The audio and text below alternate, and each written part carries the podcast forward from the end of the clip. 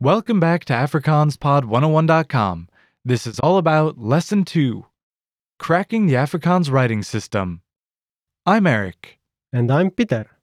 In this lesson, Eric and I are going to talk about something very close to South African hearts. Yes, the fantastic alphabet. The Afrikaans language uses the Afrikaans alphabet. The alphabet we use in South Africa is based on the Latin alphabet.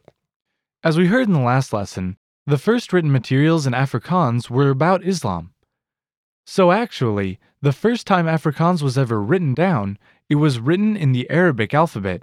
That's right. Then later, of course, it was written in the Latin alphabet, largely based on how Afrikaans is spoken. Afrikaans spelling is a lot more logical than in Dutch. That's right. For example, although Dutch has two ways of writing the guttural G sound, in Afrikaans this is always written with the standard G. Afrikaans spelling is almost completely phonetic, meaning you write it like you hear it.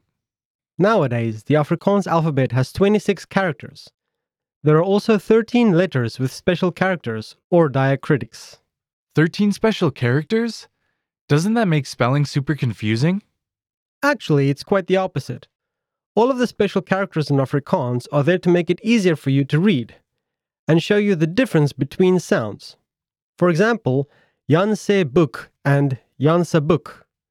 The symbol on the E in the second example shows whether it means Jan's book or Jan says book. I wish we had those in English sometimes. Some of the oldest surviving texts written by Afrikaans people in South Africa were actually written in Dutch, as Afrikaans was still considered just a dialect.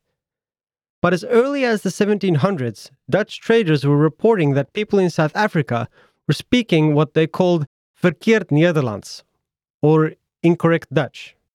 So people were speaking Afrikaans but writing in Dutch? That's right. But by the mid 19th century, more and more books started appearing written in Afrikaans itself. Still, it wasn't until 1925 that Afrikaans was recognized as an official language. I heard, though, that the Afrikaans in those books looks nothing like the Afrikaans we see today.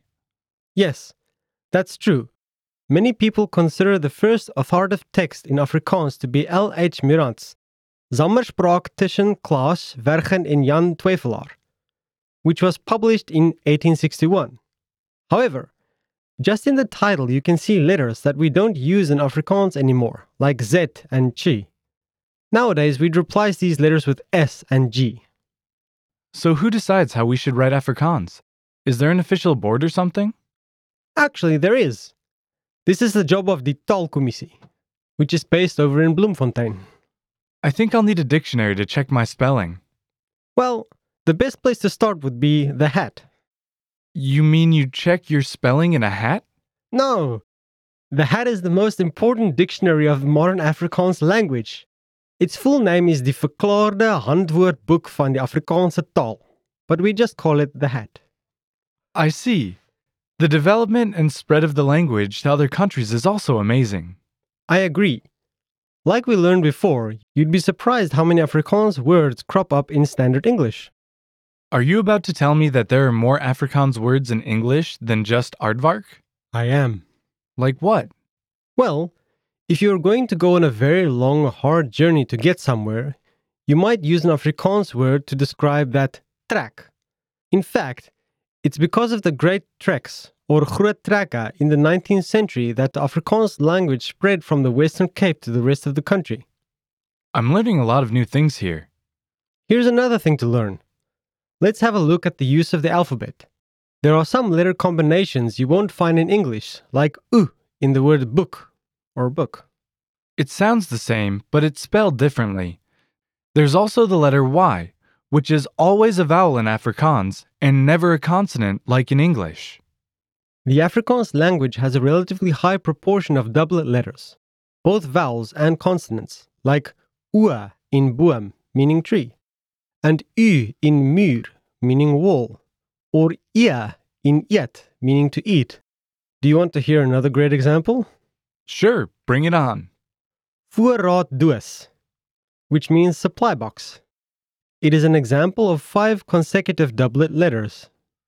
That's a good example. Well, I think we've studied quite a lot already in this lesson. Yes, and remember that writing in Afrikaans might be a bit hard at times, but you can always grab a hat. Okay, that's all for this lesson. Thank you for listening, and we'll see you next time. Julle.